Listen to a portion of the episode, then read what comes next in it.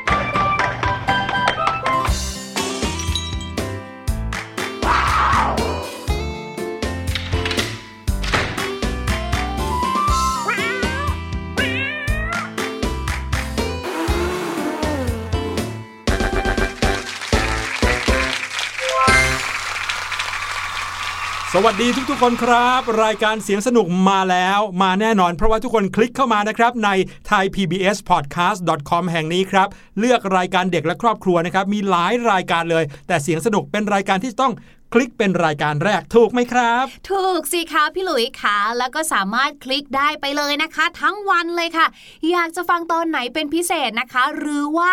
อยากที่จะฟังเพื่อที่จะเล่นเกม เฉพาะช่วงของเสียงปริศนาก็ได้เหมือนกัน พวกเราไม่มีทางน้อยใจเลยละค่ะ แต่ถ้าวันไหนนะคะมีเวลาเหลือเยอะหน่อย ก็ลองฟังให้ครบทั้งรายการเลย เพราะว่าในแต่ละ episode นะคะ เราก็พาไปเที่ยวหลายที่เลยละค่ะ แถมนะคะยังได้ความรู้ติดไม้ติดมือกันมาอีกด้วย ฟังย้อนหลังก็ได้เป็นร้อยๆ ตอนเลยนะครับ นี่คือข้อดีของพอดแคสต์ครับ และรายการเสียงสนุกของเราก็มีช่วงเสียงปริศนา ให้น้องๆได้ลองเดากันด้วยว่า เสียงปริศนาที่พี่หลุยพี่ลูกเจี๊ยบเอามาฝากในวันนี้ หรือว่าในแต่ละวันเนี่ย เป็นเสียงของอะไรนะครับ วันนี้บอกใบ้นิดเดียวแล้วกันว่าเป็นเสียงของเครื่องดนตรีครับอืมแล้วก็มีเสียงที่เป็นเอกลักษณ์มาก ๆ ด้วยเพียงแต่ว่าน้องๆจะรู้จักชื่อของเจ้าเครื่องดนตรีชนิดนี้กันหรือเปล่า ลองไปฟังกันครับ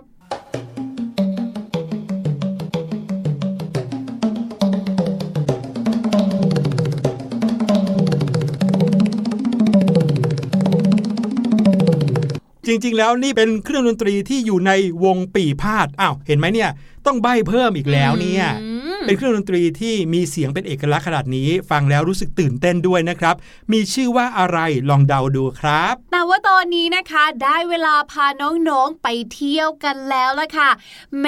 ในแต่ละสัปดาห์เนี่ยนะ เราก็ใฝ่ฝันให้ถึงวันอยู่แค่ไม่กี่วันหรอกอืมหนึ่งในนั้นนะคะก็คือเมื่อไหร่จะวันศุกร์นะ จะได้เสาร์อาทิตย์สักทีอืมว่าก็ว่าใครเป็นคนกำหนดเนาะว่าเราจะต้องหยุดแต่เสาร์อาทิตย์อะหยุดวันอื่นไม่ได้หรอ เดี๋ยวนี้หยุดแทบทุกวันเลยครับพี่ลูกเจี๊ยบเออก็จริงเพราะว่าพอ work from home แล้วเนี่ยจะเรียกว่าวันหยุดทุกวันก็ไม่ได้นะ เหมือนจะเป็นวันทำงานทุกวันมากกว่า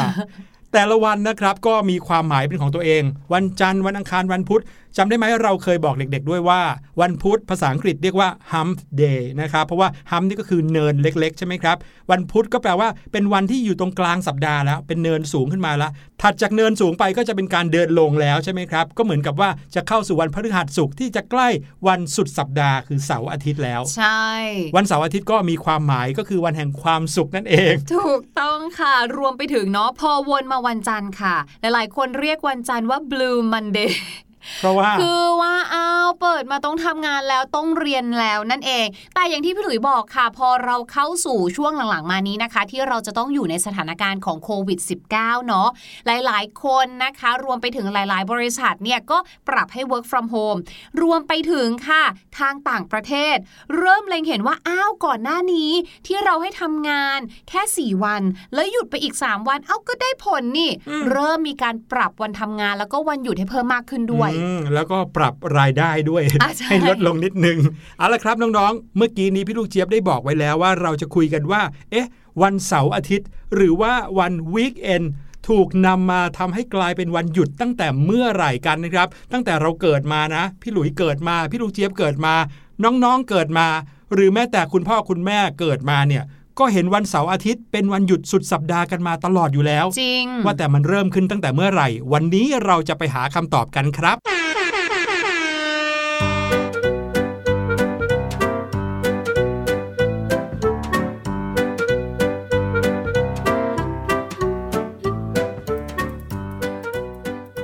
วันหยุดทีไรนะคะ หลาย ๆ บ้าน น่าจะมีแผนการเตรียมกิจกรรมเอาไว้ยาวเหยียดเลย ก็ปฏิเสธไม่ได้นะว่า วันหยุดเสาร์อาทิตย์ เป็นวันที่หลาย ๆ คนรอคอยครับ แต่อย่างที่เราได้คุยกันไว้เมื่อตอนต้นรายการ เมื่อกี้นี้ว่า เอ๊ะแล้วการเอาวันเสาร์กับวันอาทิตย์มาเป็นวันหยุดสุดสัปดาห์เนี่ยเกิดขึ้นตั้งแต่เมื่อไหร่อืมทำไมต้องทำงาน 5 วัน หรือว่าเรียน 5 วันแล้วค่อยหยุด 2 วันนี้ด้วยโอ้โห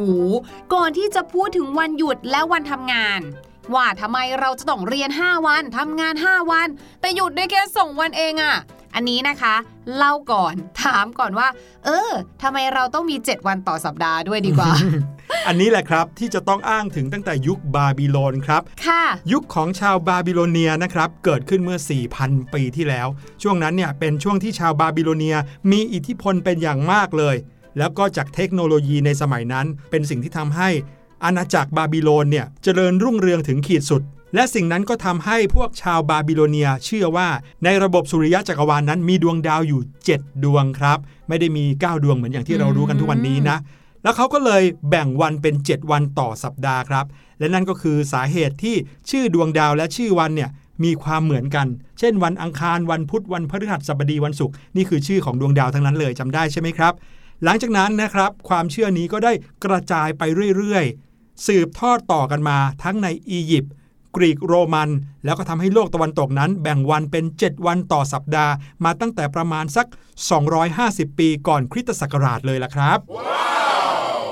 ส่วนเรื่องของวันหยุดนะคะ อันนี้จะต้องเล่าให้ฟังก่อนเนาะว่าในสมัยก่อนค่ะ โลกของเราเนี่ยโดยส่วนมากเนาะเป็นสังคมเกษตร ก็คือทำเรื่องราวเกี่ยวกับการเพาะปลูกใช่ไหมคะ พอผู้คนเริ่มมารวมตัวอยู่กันเป็นสังคม ก็เริ่มก็ทำมาหากินใช่ด้วยการปลูกพืชบ้างล่าสัตว์บ้างอืมเป็นเกษตรกรรมทั้งนั้นเลยใช่ทุกอย่างเนี่ยขึ้นอยู่กับฟ้าฝนซะมากกว่านะ เรื่องของฤดูกาลแบบนี้ใช่ไหมคะ ดังนั้นเนี่ยนะคะเขาเนี่ยอยากทำอะไรเขาก็ทำอยากหยุดทำงานเมื่อไหร่เขาก็หยุดก็คือเหนื่อยก็หยุด ถึงอืมเวลาเก็บเกี่ยวก็เก็บเกี่ยวไป แล้วก็บบเป็นยเรื่องของบ้านใครบ้านมันด้วย ใช่ถูกต้องค่ะ แต่ว่าค่ะอีกหนึ่งเรื่องนะคะที่มีผลต่อวันหยุดเนี่ยคือเรื่องของศาสนาค่ะ เพราะว่าแต่ละศาสนาเนี่ยนะคะก็จะมีวันหนึ่งวันค่ะ ที่คนที่นับถือศาสนานั้นๆเนี่ยเขาต้องไปทำพิธีทางศาสนา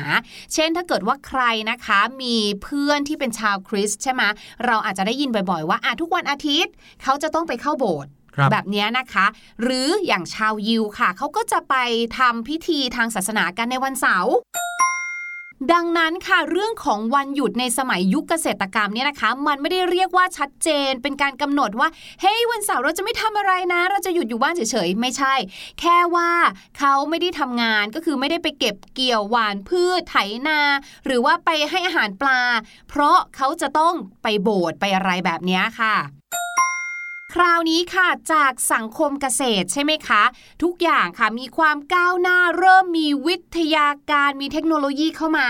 โลกของเราก็ก้าวเข้าสู่ยุคปฏิวัติอุตสาหกรรม เมื่อประมาณ 200 ปีก่อนนี้เองนะคะครับเป็นยุคที่เริ่มมีโรงงานค่ะอืเมื่อมีโรงงานแปลว่า มีเจ้าของหรือมีเจ้านายถูกไหมครับมีเจ้าของโรงงานนะคะ ซึ่งการใช้แรงงานในยุคปฏิวัติอุตสาหกรรมเนี่ยเรียกว่าทำงานกันหนักมาก ๆเลยค่ะ เพราะว่าเจ้าของบริษัทหรือว่าเจ้าของโรงงานเนี่ยเขาก็ต้องการให้ในแต่ละวันเนี่ยโรงงานของเขาสามารถผลิตสินค้าออกมาได้เยอะใช่ๆจะได้เอาไปขายยิ่งได้เยอะ ทันความต้องการของตลาดเนี่ยก็ยิ่งได้เงินเยอะมากขึ้น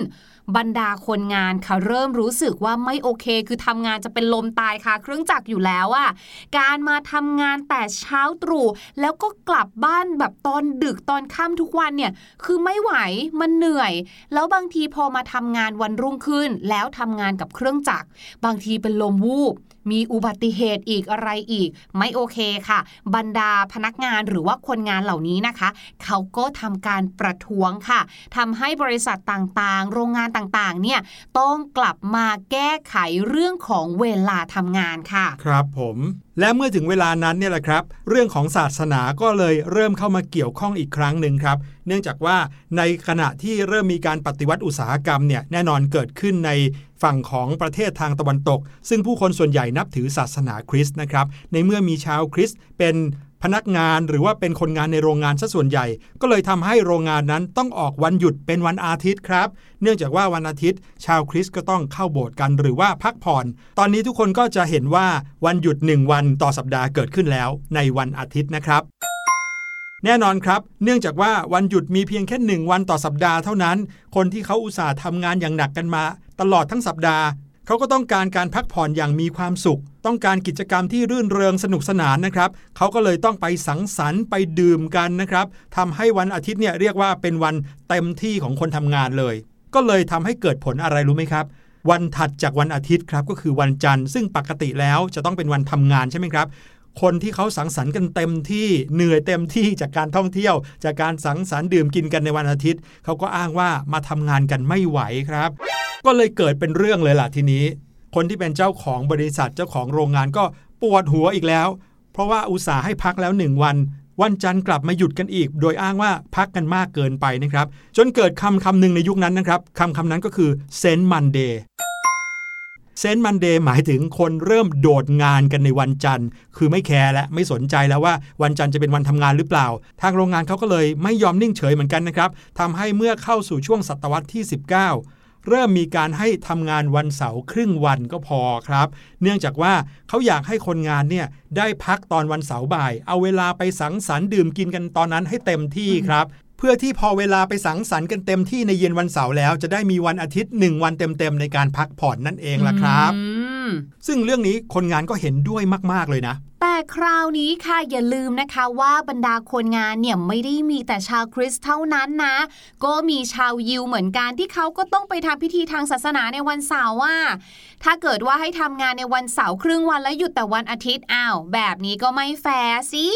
ทางโรงงานค่ะก็เลยให้ชาวยิวเนี่ยหยุดในวันเสาร์แล้วมาทำงานในวันอาทิตย์ครึ่งวันแทนอะอืมสลับกันไปเลยละกันนะคะ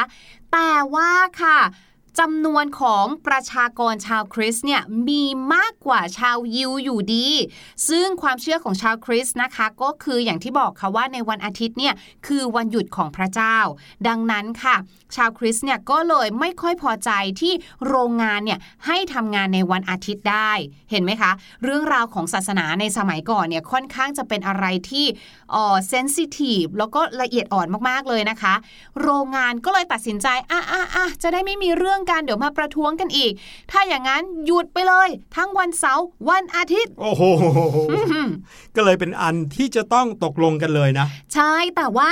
อันเนี้ยนะคะก็หมายถึงว่าการที่โรงงานให้หยุดวันเสาร์กับวันอาทิตย์เนี่ยก็เป็นเรื่องของทางโรงงานนะคะ แล้วแต่โรงงานแต่ละที่เลย เรียกว่ายังไม่ได้ออกมาเป็นกฎทางการที่รัฐบาลประกาศใช้ว่าทุกโรงงานต้องหยุดเสาร์อาทิตย์ มันมีเหตุการณ์เหตุการณ์หนึ่งค่ะ ที่ทำให้ทุกโรงงานเนี่ยนะคะ จัดวันเสาร์อาทิตย์ให้เป็นวันหยุดเลยก็คือ เหตุการณ์ที่ชื่อว่า the Great Depression ในช่วงสงครามโลกครั้งที่หนึ่งค่ะ ตอนนั้นเนี่ยมีปัญหาเรื่องนี้ขึ้นมานะคะทำให้โรงงานเนี่ยจ้างแรงงานไม่ไหวไม่มีเงินจะจ้าง ก็เลยคิดว่า เออ หยุดเสาร์อาทิตย์ก็ดีเนาะ จะได้ไม่ต้องมาจ่ายค่าจ้างนะคะ ก็เลยทำให้ค่ะโรงงานในช่วงนั้นทุกโรงงาน พร้อมใจกันเลยค่ะ ที่จะให้บรรดาแรงงานหรือว่าคนงานเนี่ยหยุดในวันเสาร์อาทิตย์ จนกลายเป็นว่า การทำงานเนี่ยทำแค่จันทร์ถึงศุกร์และหยุดวันเสาร์อาทิตย์เนี่ยกลายเป็นวันหยุดทางการไปเลยอื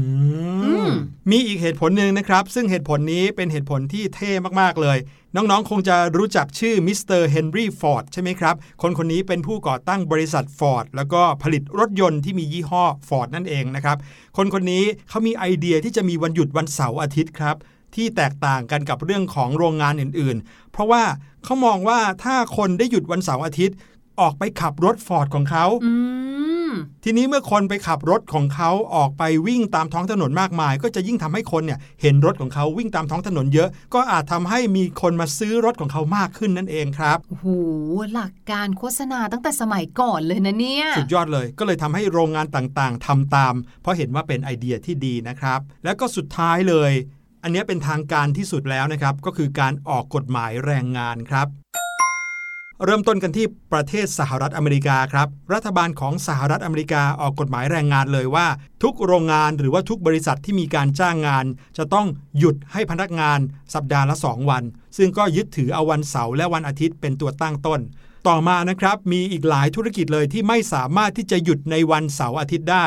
เพราะว่าเป็นธุรกิจที่จะต้องตอบสนองต่อคนที่เขาหยุดวันเสาร์อาทิตย์ เช่นห้างสรรพสินค้าหรือว่าร้านอาหารฟาสต์ฟู้ดต่างๆครับ แน่นอนเมื่ออย่างสมมุติว่าพี่หลุยหยุดงานวันเสาร์อาทิตย์ใช่ไหมครับ อยากจะออกไปใช้ชีวิตข้างนอก ไปใช้บริการของสินค้าหรือว่าร้านอาหาร ก็จะต้องมีคนที่ทำงานในวันเสาร์อาทิตย์ ตรงนั้นแหละครับ กฎหมายแรงงานถึงได้เริ่มมีการอนุโลมว่าไปหยุดวันอื่นแทนวันเสาร์อาทิตย์ก็ได้ แต่ว่าจะต้องหยุดสัปดาห์ละ 2 วันครับแล้วก็อย่างที่พี่หลุยบอกนะคะว่าหลังจากนั้นเนี่ยเรื่องของการทำงาน 5 วัน แล้วก็หยุด 2 วันในวันเสาร์อาทิตย์เนี่ยก็แพร่หลายแล้วก็ถูกใช้ไปทั่วโลกเลย แต่ว่าก็มีบางประเทศนะคะในภูมิภาคตะวันออกกลางเนี่ยค่ะ ที่มีวันหยุดในวันศุกร์เสาร์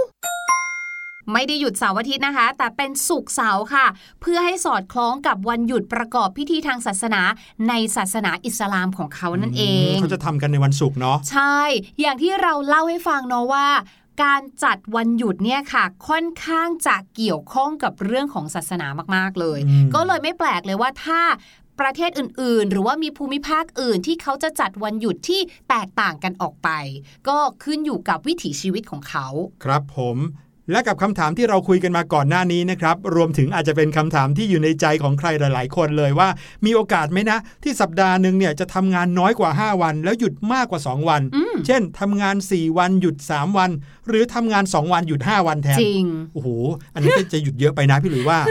แนวคิดนี้มีการถูกนำมาขยายแล้วก็มีบางประเทศที่ทดลองทำกันแล้วด้วยล่ะครับ นั่นคือประเทศแกมเบียนั่นเองค่ะ ประเทศแกมเบียนี้นะคะ ประธานาธิบดีของเขาเนี่ยได้ประกาศลดวันทำงานของข้าราชการลง เหลือแค่ 4 วันค่ะ แต่อย่าเพิ่งดีใจไปนะคะ เพราะแม้จะลดวันทำงานลงเหลือ 4 วัน หยุด 3 วันเนี่ยแต่วันทำงานทั้ง 4 วันเนี่ยจะถูกเพิ่มชั่วโมงทำงาน เป็น 9 ชั่วโมงต่อวันค่ะอืมจากเดิมทำแค่ 8 ชั่วโมงใช่ไหมครับอันนี้กลายเป็นทำ9ชั่วโมงต่อวันค่ะ ซึ่งนโยบายการทำงานนี้ของบรรดาข้าราชการนะคะ ถูกประกาศใช้เมื่อปีคริสตศักราช 2013 ค่ะ ก่อนที่จะเปลี่ยนนโยบายอีกครั้งหนึ่งค่ะ มาเป็นการทำงาน 4 วันครึ่ง ในปีคริสตศักราช 2017 ที่ผ่านมาค่ะ สงสัยว่าทำงานแค่ 4 วันเนี่ยอาจจะได้ผลงานน้อยไปนิดนึงใช่พี่หลุยว่า ก็เลยต้องเป็น 4 วันครึ่งอืมวันศุกร์ก็ทำงานแค่ครึ่งวันค่ะก็ดีนะ มันก็ได้ความรู้สึกของการหยุดเพิ่มขึ้นอยู่ดีแหละอืมพี่หลุยว่านะครับ เอาล่ะน้องๆล่ะครับ รู้สึกว่าในแต่ละสัปดาห์ เราควรจะตั้งใจเรียนกันกี่วันพักกี่วัน โดยเฉพาะอย่างยิ่งยุคนี้นะครับที่ลดเวลาในการเดินทางลงเยอะเลยจากการ work from home หรือว่าเรียนออนไลน์ ก็ทำให้เรามีเวลาในแต่ละวันน่ะเพิ่มมากขึ้นด้วยครับใช่แล้วค่ะ เอาละค่ะ ตอนนี้นะคะ ให้เวลาน้องๆ ไปพักฟังเพลงเพราะๆกันสักครู่ดีกว่า ช่วงหน้ากลับมาพี่ลูกเจี๊ยบมีเรื่องราวภาษาอังกฤษรออยู่ค่ะ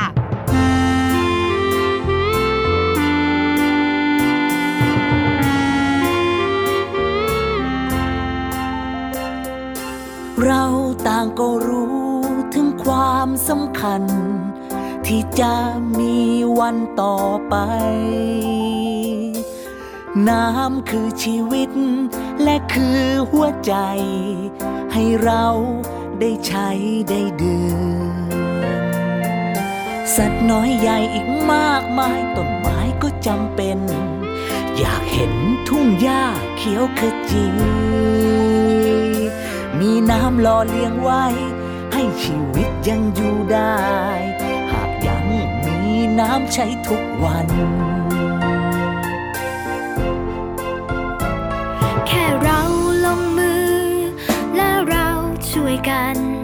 ความฝันคงอยู่ไม่ไกล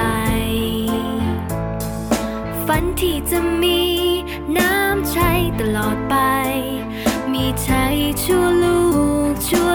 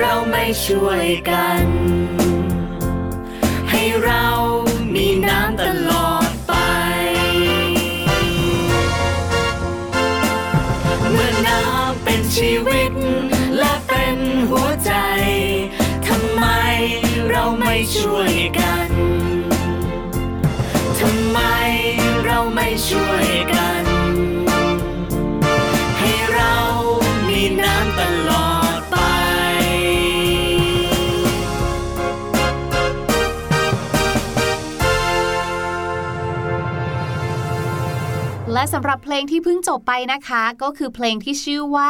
น้ำคือชีวิตนั่นเองค่ะ วันนี้พี่ลูกเจี๊ยบได้แรงบันดาลใจมาจากเพลงนี้เนี่ยแหละค่ะ ก็เลยจะนำสำนวนที่เกี่ยวข้องกับ life นะคะ หรือว่ากับชีวิตมาฝากกัน กับสำนวนนี้ค่ะ get a life get a life นะคะ G E T get นะคะ เว้นวรรคค่ะตัว A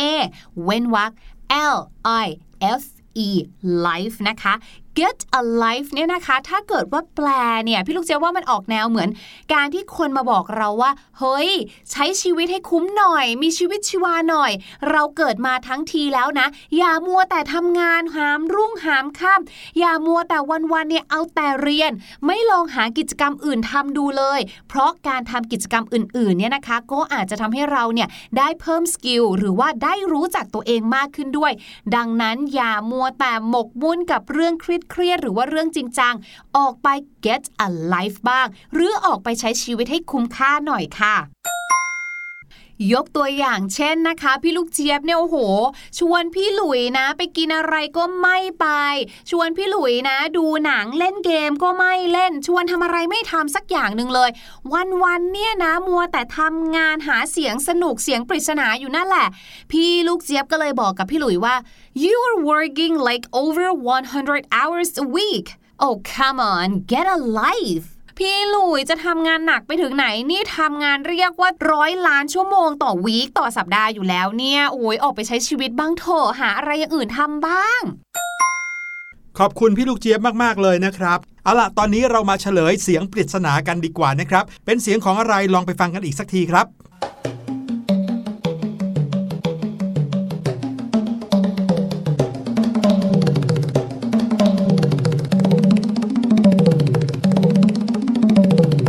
นี่คือเครื่องดนตรีที่มีชื่อว่า เปิงมาง หรือว่าเปิงมางคอกครับผม